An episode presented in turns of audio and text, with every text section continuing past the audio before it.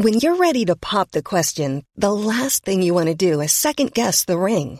At Bluenile.com, you can design a one of a kind ring with the ease and convenience of shopping online. Choose your diamond and setting. When you find the one, you'll get it delivered right to your door. Go to Bluenile.com and use promo code LISTEN to get $50 off your purchase of $500 or more. That's code LISTEN at Bluenile.com for $50 off your purchase.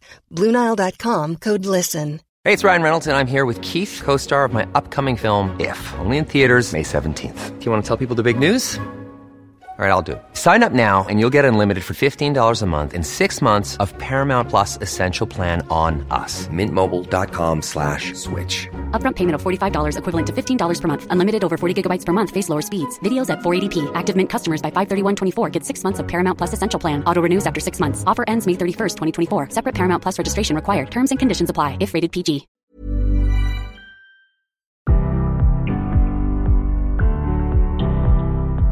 Hi, this is Nadine Dietz, host of CMO Moves. I just wanted to take a quick moment to say thanks so much for stopping by today and to give you a quick overview on what to expect. CMO Moves is all about game changing leaders, their incredible journeys, the moves that they've made, and most importantly, their personal stories of how they got to be the leaders of some of the world's most exciting brands. I hope you'll enjoy their stories as much as I do and take away a few tips and some inspiration for your day. Enjoy the show. Hello, and welcome to CMO Moves. Today I'm here with Peter McGuinness, who is the Chief Marketing and Commercial Officer for Chobani. Peter, hi, and welcome to the show. Hi, how are you? Happy to be um, here. Thank you. I'm so happy that you could join me today. I am, you know, very, very curious right off the bat if you could share with everyone what it means to be a Chief Marketing and Commercial Officer. I'll let you know when I figure it out. Um, no, I'm, I'm kidding with you. You know, uh, listen, I think it's a CMO. It's basically a CMO that has full sales and innovation responsibility. That's the commercial piece of it. And um, at Chobani, you know, we created a, a demand department, a demand creation department, if you will. And there used to be many, many different silos and departments that are now one. So we used to have an insights department and a category management uh, specialty and a sales department and a marketing department and an advertising department and a product innovation and an NPD department. And it kind of just struck us one day that we do a lot of things in a very modern way and we're very agile and we're quick to market and we're values based and we challenge the big guys um, and we're a food pioneer and we're fighting the food revolution. And yet a lot of our structure seemed legacy to us. So that was piece one. Piece two was we always like to be on the forefront and we always like to, to do what makes sense not do what others do. And so it just kind of made sense to us to put all that together in one department to go create demand. And I think modern demand creation is different than it used to be. And it requires different skill sets, a higher degree of in, you know, integration and more upstream collaboration. And so we said we're going to put all this under one roof and we're just going to go create content we're going to go create products. We're going to sell better than we ever have. Um, and so, hence the demand creation department that I run. And so, marketing always, and these are generalizations, uh, but they're very, very true. And I think, you know, a lot of people that listen to this that are in bigger companies can, can relate. But, you know, marketing folks want to do more brand building efforts and want to try to command a premium for the products, and salespeople have the reality of trying to increase distribution and dealing with tough customers and buyers and dealing with price pressure and difficult terms and conditions. And there's always this comp- there's this competitiveness between the two. And and salespeople also always complain about um, not being in the loop on the advertising or not seeing it soon enough and not being be able to use it to sell in or not knowing the products well enough or their voice not being heard in the advertising development or the packaging development or the product development. This takes care of everything because we're all doing demand creation in an integrated way upstream. And it's it's interesting. It's not perfect, and, and I want to be clear about that. I'm proud of what we did, and it's a work in progress. And so far, so good because we're growing double digits in a category that's declining. And as you know, as most of us know, you know, the food business in general, if you can squeeze out one to three percent growth, you consider yourself lucky. This is what we did. It's a work in progress, and the early signs and signals are really good. Um, but we're still, you know, evolving, and we're still, you know, working this through because it's only been six months. But so far, so good. And and I urge and encourage people to try their own version of this. Right? It was easier for us because we're a 10 year young company and we're private. We didn't have a lot of legacy. The demand creation unit was more of a building exercise than it was a tear down exercise. And I recognize that's not the same for everyone and my other CMO colleagues that might be in bigger companies that have been around longer but you could do your own version of it and you can start small. Yeah. So I have so many questions for you. I, don't even know where to start. I remember back in the day when I was in CPG, uh, there were the annual national sales meetings where everybody would come together for like two days and it'd be like blitz learning. What is everybody doing on either side? And then you'd all go away again. I think a lot of people are familiar with that model, but how does it how does it actually work, Peter? I mean, now that everybody's together under one department, you know are they sitting side by side are you having you know cross functional meetings how, how do you actually take that first step to to get to more of an integrated approach yeah, so there's no need for cross-functional meetings anymore because we work cross-functionally, and and it was one of my biggest pet peeves. Like, let's have the cross-functional alignment call. It's like, what does that mean? Excuse me. to drive me crazy. Uh, there's no need. There's no need. It's how we work. It's how we're working day in and day out, and we're all together. To answer your question, we have a whole floor, and we all work on the same floor, and it gets crazy, but it's good crazy. Um, and there's left brain, right brain, highly analytical, highly creative. There's literal, there's conceptual people, and it's just one big melting pot. It's fantastic.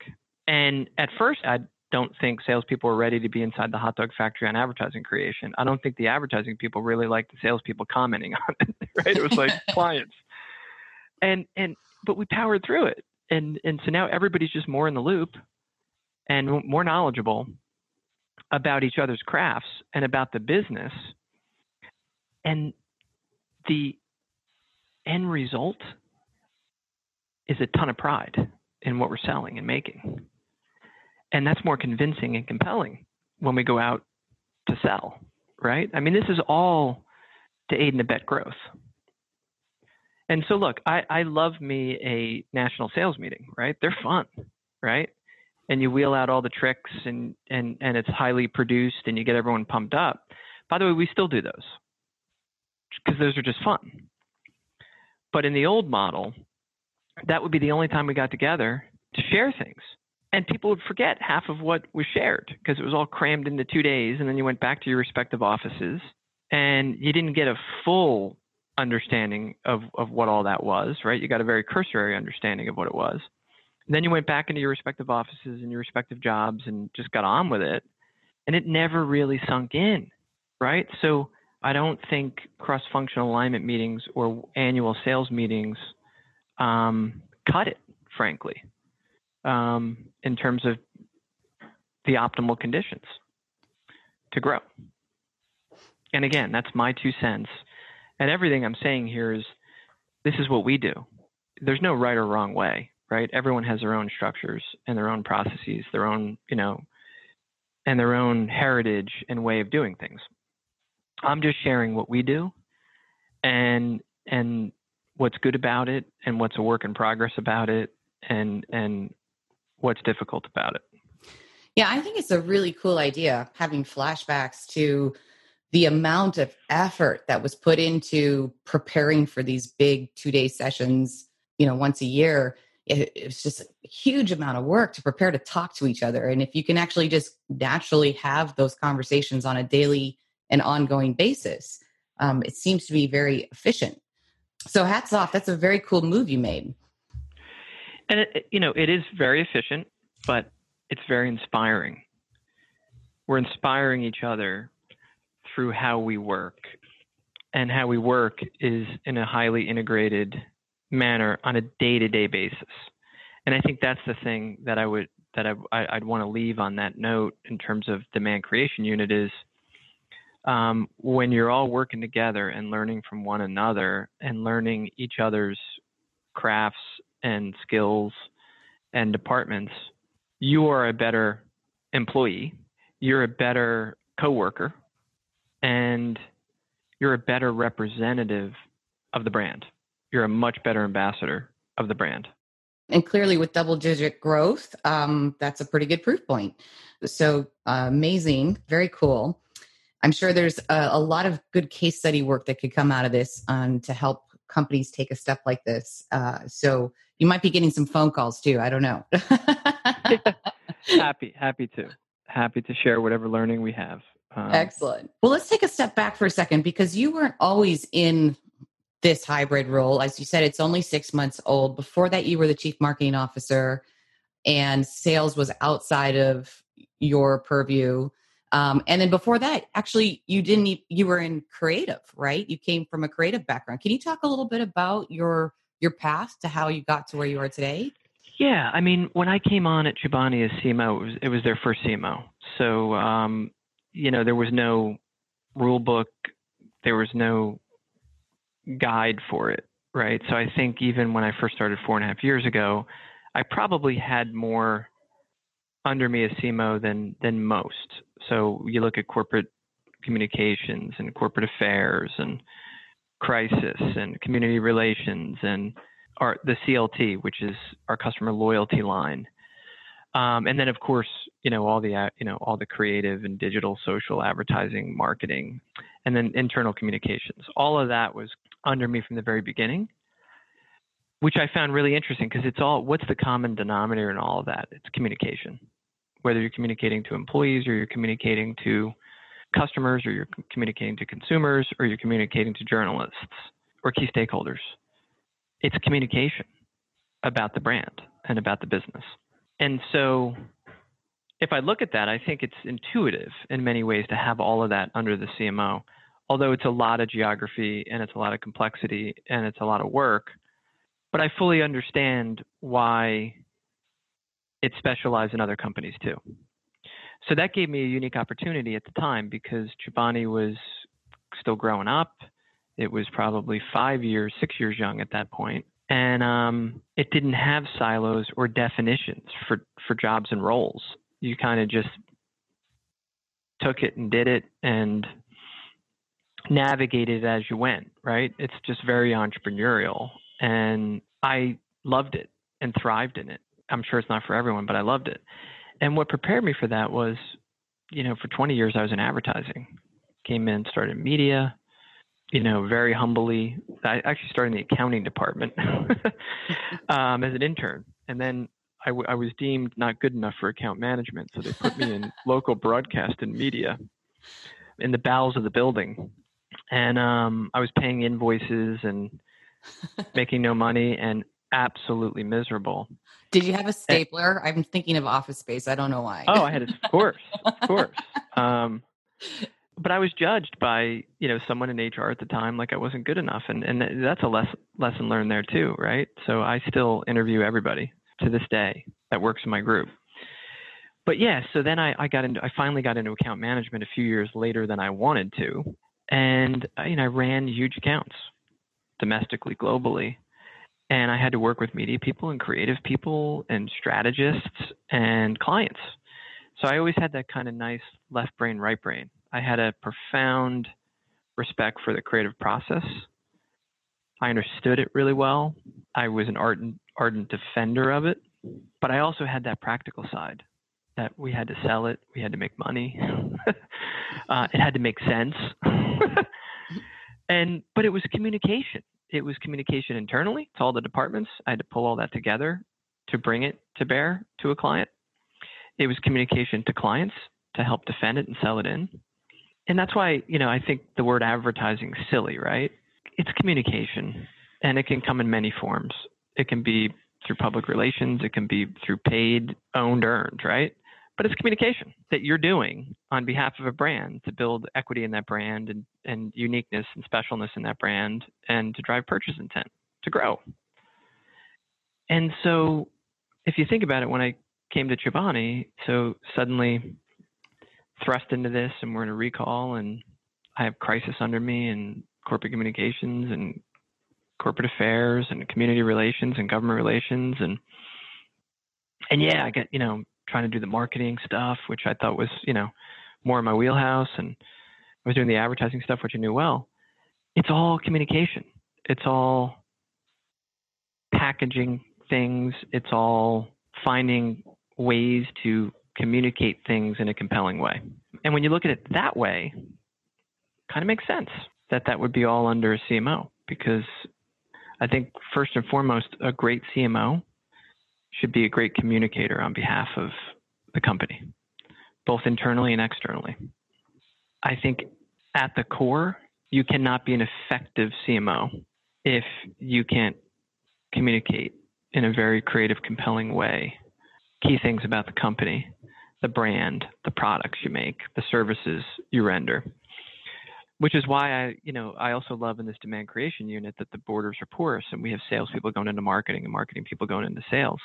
Because in the end of the day, we're all communicators and we're all we're all salespeople, right? If you're making a piece of packaging, you're selling something. If you're making the food, you're selling something. If you're making the advertising, you're selling something. If you're doing the press release, you're selling something uh, in its most rudimentary form, right? So we're all salespeople in the end. And and what are great salespeople? They're great communicators. So that's kind of the way I look at the world. It, you know, again, not for everybody. That's kind of the way we look at it here, the way I look at it. Um, you know, in its most basic form. Uh, it's fantastic. And I remember when we were chatting last year. It's interesting because this actually came up in the podcast with Bruce Rogers as well, where he actually called you out as a CMO plus. So that was a fun term. And he gave you a big hats off to your efforts. But we were talking about culture. And I remember when you and I were talking about this same topic last year, you said, really, that's, you know, that's almost like your secret weapon because you have such a unique, inspiring culture at Chobani that it really brings everybody together in a very unique way, but also attracts really great talent to your team. Can you talk a little bit more about that? Yeah, I mean, we have a culture of challenging convention and challenging ourselves and, and challenging our competitors. And I think challenge and challenger is a big part of our culture. And that's pretty cool because you're going to push yourself, you're going to push boundaries. It's inherently creative, it's inherently curious, right? If that's what your culture is, is to challenge convention, your competition, challenge conventional wisdom. You need to be deeply curious. You need to be competitive. You need to be very creative. And you got to have kind of an entrepreneurial spirit that's alive and well in you. And that creates an environment that's exciting and that's innovative and that's inspiring. It also creates an environment where of no fear because we want to do things differently. We want to break down barriers. We want to challenge convention. And by virtue of doing that, you're going to do things differently and you're going to make a lot of mistakes along the way. And I think that when that's acceptable, it brings the best out in every, people. Um, when they feel like they're not boxed in and they feel like they don't have any legacy or any luggage or any boundaries, they are their most creative self and their most inspirational self. And when they also feel like you can make some mistakes along the way, just don't repeat them. I mean, I had an old boss once tell me like half of what I do is wrong, but I do a lot, right? And so, so that's a great culture, and a lot of that comes from our founder, right? We're a founder-led company, and um, it's okay to make mistakes as long as we're moving forward, and as long as we're having some fun, and as long as we don't repeat them and we learn from them it's a beautiful thing. And so this culture fosters collaboration, it fosters creativity, it fosters innovation, it fosters speed. speed, which is a weapon. I think that's what modern brands are held to a higher standard, in my opinion.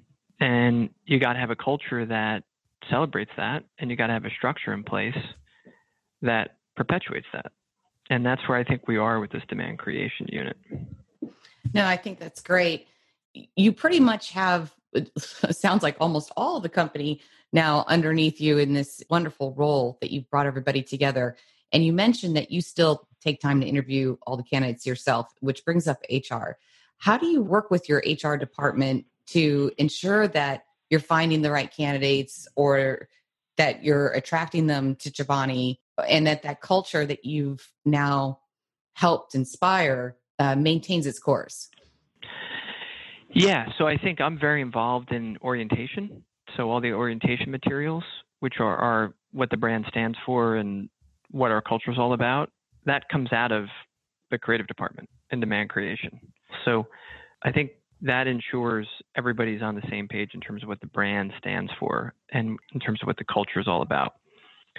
But I work very closely with HR because in the end, it's a talent business. Yes, we make yogurt.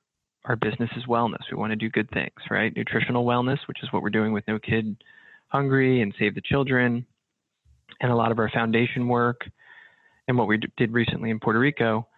And then there's a you know community and social wellness, which is all the community stuff we do, day in and day out, all the inclusion work and refugee work we do. And then there's environmental wellness. That's what the, that's the company stands for. Um, and so I work very closely. I partner with our HR department every day so that they know what the demand creation department's all about, that they're fully immersed in what the brand is all about. And because in the end of the day, we're people based business and it's all about talent. And so recruiting is a critical part of what we're all about. So is retention, by the way. But I don't interview everybody because I don't trust our HR department or our people department. I do it because A, I want to meet the people that are going to be part of the department because I think culture and fit is important. I do it because I want them to hear my perspective of what Chobani is all about. And I do it because I feel like I know the most about what we're looking for. I think leaders should take an active role in recruiting, retaining, and training. And so I am very involved in all three of those. So, so Peter, you were talking about all of these wonderful initiatives that you have uh, going on with Chobani. And I was wondering if you could take a quick moment before we get to our last question to talk about your recent anniversary and the efforts that you have with No Kid Hungry.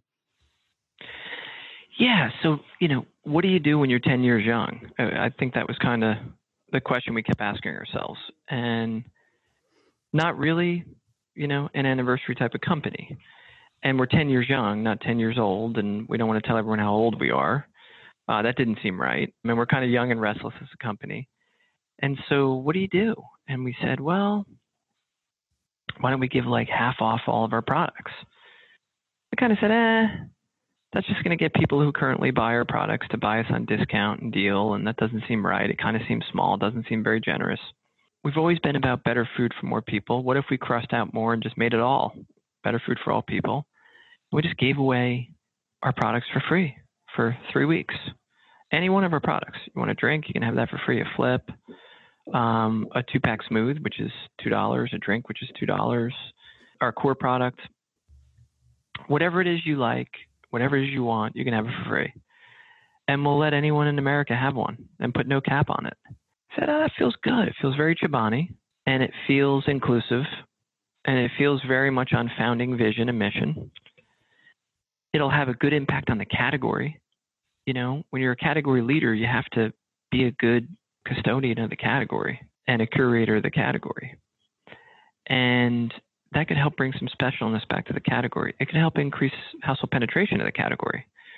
Yogurt penetration is still relatively low. Yogurt consumptions in the US is half the per capita consumption of Europe, 25% less in Canada. So that could get more people to consume yogurt. And, you know, yeah, I could get some competitors try us and maybe they stick with us. But I could get people who don't eat yogurt to try. And imagine if we kept half of those or a third of those, what that would do to the category, consumption, household penetration, and of course, Chobani. And then we could have some fun with it. And then what if we partnered with No Kid Hungry and Save the Children, and which again, we do this stuff anyway as part of our DNA. Our foundation's very, very active and amplified it in a way that just more people have access to better food. And we kind of just all said that feels right. And so we set out to do this.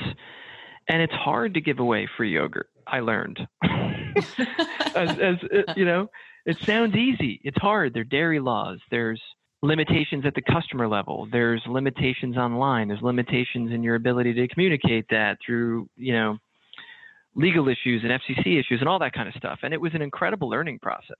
And in the end, we got there.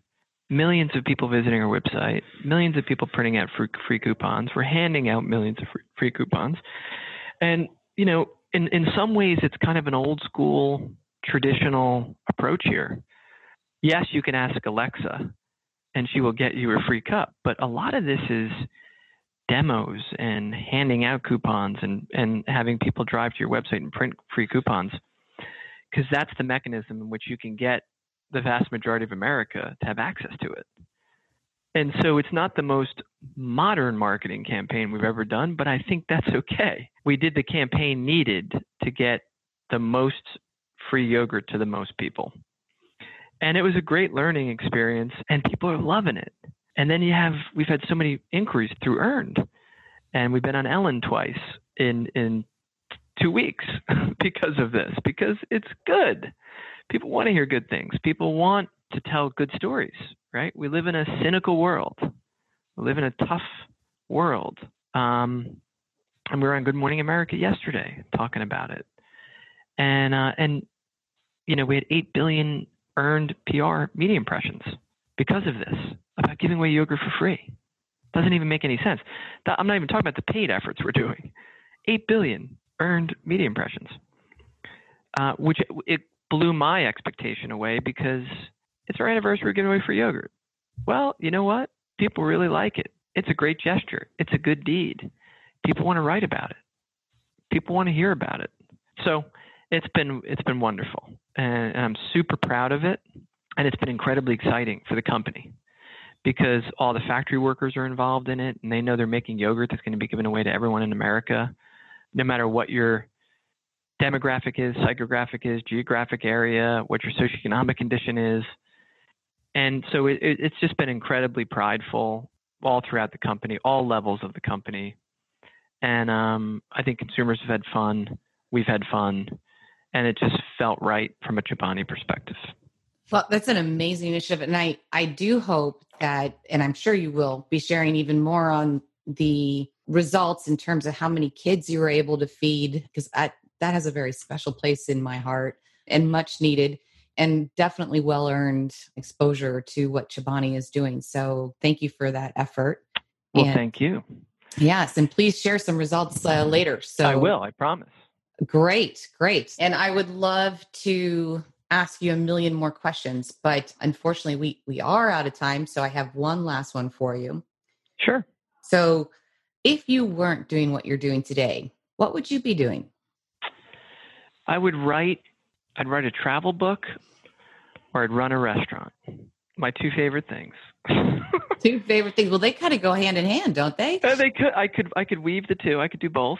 Um, I could run a restaurant and write a travel book. Um, I think that's where I'd be. I, I love to travel. I've flown seven and a half million miles. I've been to 68 countries. I think it, it's great for your creativity and your imagination and your empathy and your sympathy and your relatability to travel. Um, and I love food. That's why I like working for a food company too and making really good food and making it available to everyone. Chobani's vision of, of better food for more people just fits with kind of what I've always been all about. I'd humbly run a restaurant and I'd write a travel book, and that would make me very happy. Wow. Okay. So that is so cool. Um, now that I've asked this question uh, at the end of a couple of, well, actually at the end of every podcast, I can tell you unequivocally that you and Seth Farbman need to have a meet and greet and bring Barbara Messing to the table. So that's funny. Cool. That's Thanks, Nadine. Thank you, Peter. Have a super day. Take care. You too. Bye bye. Bye bye. Hey there, podcast fam. Are you ready to break free from the social media rut? Hold on to your hatch because we've got just the thing for you. Meet Viral Growth, your one stop shop for leveling up your online presence. Whether you're a personal brand or a company, they've got the tools and know how to take you to the next level. With Viral Growth, forget about those endless hours of video editing. They handle everything from brainstorming to polishing your content so you can just focus on being awesome. And guess what? We're hooking you up with a sweet deal. Use code ADWEEK for 10% off when you sign up. Ready to take your social media game to the next level? Head on over to viralgrowth.io and let's turn those digital dreams into a reality. Hey, it's Danny Pellegrino from Everything Iconic. Ready to upgrade your style game without blowing your budget? Check out Quince. They've got all the good stuff shirts and polos, activewear, and fine leather goods, all at 50 to 80% less than other high end brands. And the best part? They're all about safe, ethical, and responsible manufacturing. Get that luxury vibe without the luxury price tag. Hit up quince.com slash upgrade for free shipping and 365 day returns on your next order. That's quince.com slash upgrade. Mom deserves the best, and there's no better place to shop for Mother's Day than Whole Foods Market. They're your destination for unbeatable savings, from premium gifts to show-stopping flowers and irresistible desserts. Start by saving 33% with Prime on all body care and candles. Then get a 15-stem bunch of tulips for just $9.99 each with Prime. Round out Mom's menu with festive rosé, irresistible berry chantilly cake, and more special treats. Come celebrate Mother's Day at Whole Foods Market.